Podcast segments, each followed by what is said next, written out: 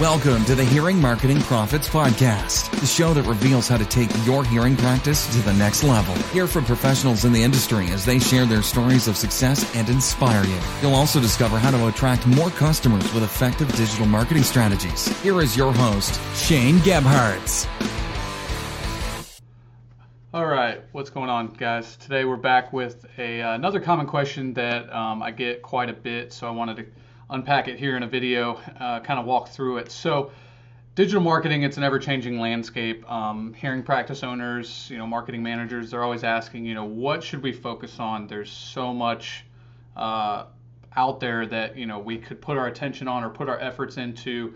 Um, so, you know, where do we start? What do we focus on? Where should we put our attention? Uh, so, we're going to kind of talk through this here uh, on on today's video. So. Um, as you can see on the screen here, I've got this all laid out, digital marketing. Um, you've got your website, online reputation, uh, search engine optimization, social media, pay-per-click, email marketing, SMS marketing, retargeting, geofencing, video marketing, OTT, CTV, that's connected TV and over the top, and we'll, we'll talk about that in a second. So again, a lot of channels here to focus on. So starting at the top, obviously, you want to have a website. You know, this is a no-brainer. This is a given most everybody understands this. They understand why you need a website.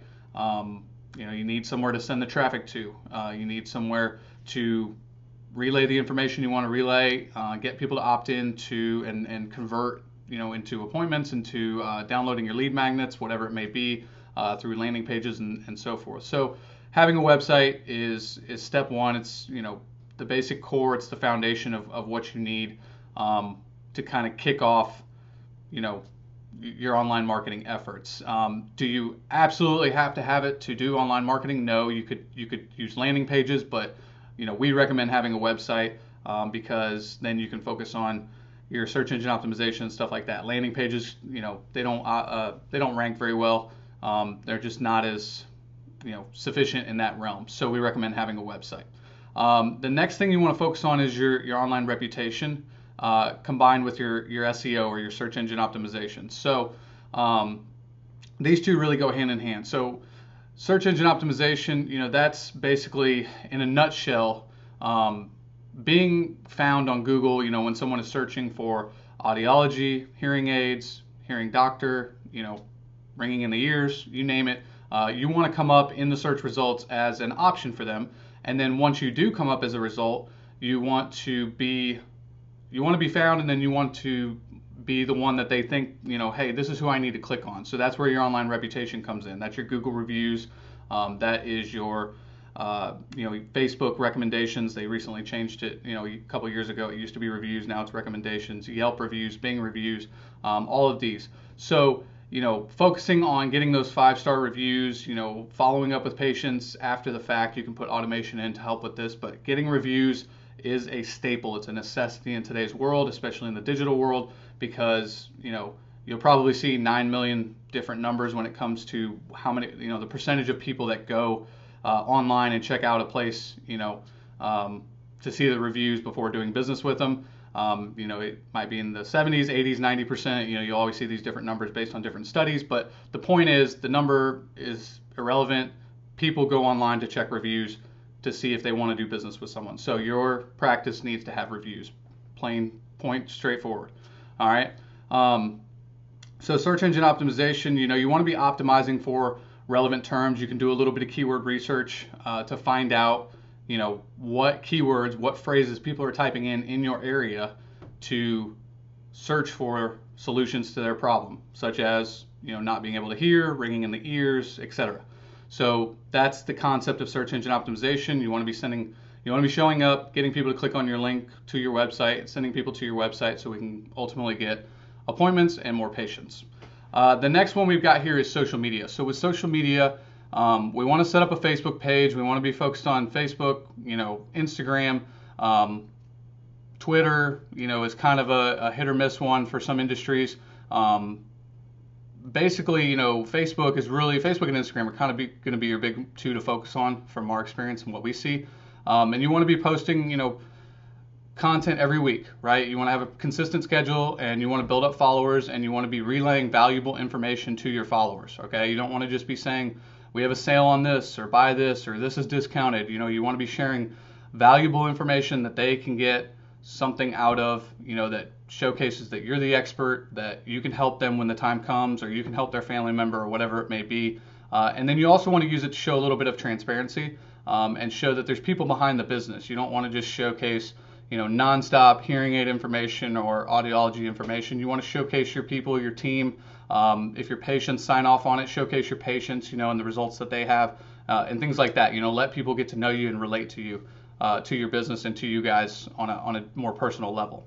Um, from there, you've got pay per click. So this is your Facebook ads, uh, Instagram ads, Google AdWords. Um, so we're going to kind of unpack these because it's two different sides of the coin. So pay per click on the Google side is called Google AdWords, and this is uh, really a, a, good idea to use uh, if you have some budget to put behind it. Um, to where if you're not naturally ranking for search engine optimization, you, know the terms, if you're not naturally showing up when someone Google's hearing aids in your area, then using Google AdWords can be a quick and effective way to get in front of that person when they do that Google search. So basically, you are telling Google, show my ad when someone types in this term, and I will pay every time somebody clicks, hence the name pay per click. Um, on the other side of the coin, Facebook, Instagram ads, it's a little bit different concept. In that realm, you're interjecting yourself into someone's news feed or onto their Facebook uh, page. You know, maybe in, there's different versions now um, but to keep it kind of 30,000 foot view, you're interjecting yourself into their world. So you need to show show them something that they're going to find valuable to get them to take action uh, and click on the link, send them to a landing page, or send them to something you know on your website to download maybe a checklist or an ebook, um, or sign up for you know maybe to take a, a online hearing assessment, you know something along those lines. So when you inject yourself in that world, that person, you know, when you put yourself into their Facebook newsfeed. They're on Facebook. They're scrolling. They're trying to see stuff that they follow. You know, stuff from their friends, their family, etc. They're not there to see necessarily what it is you have to offer. So when you put something in front of them and you grab their attention, it needs to be something that is captivating and gets them to want to take action and click on the link. So uh, just keep that in mind when you're running Facebook ads.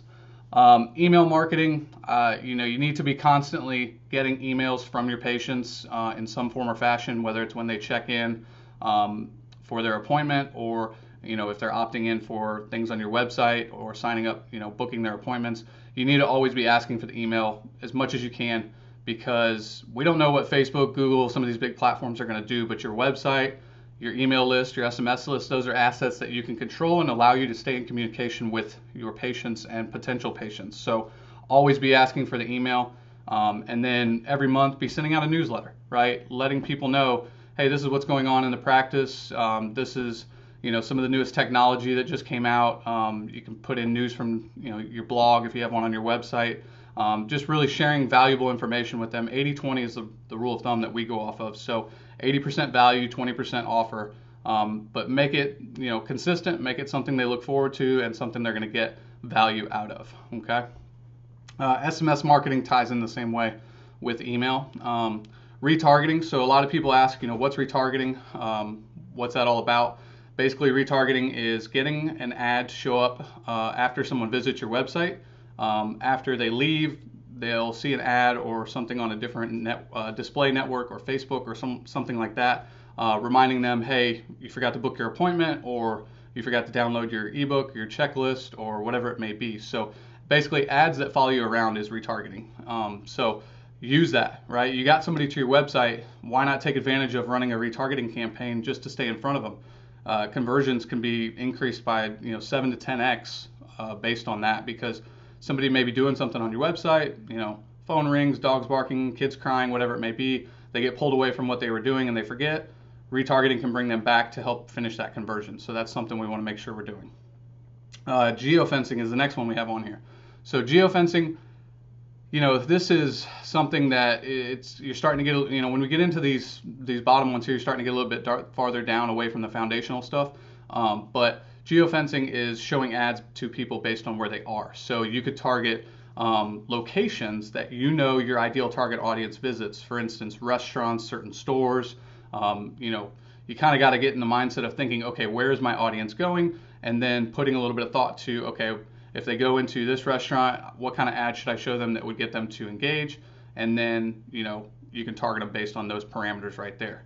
Uh, video marketing, you know, this day and age, everybody needs to be putting out video. Um, it's it's so easily um, digested by the audience, um, and basically, you know, obviously in this realm, you know, if you're putting out video and you do have uh, people that you're targeting that are having hearing issues, you know, you want to make sure you put the closed captioning on. Um, that'll that'll work wonders in, in this regard.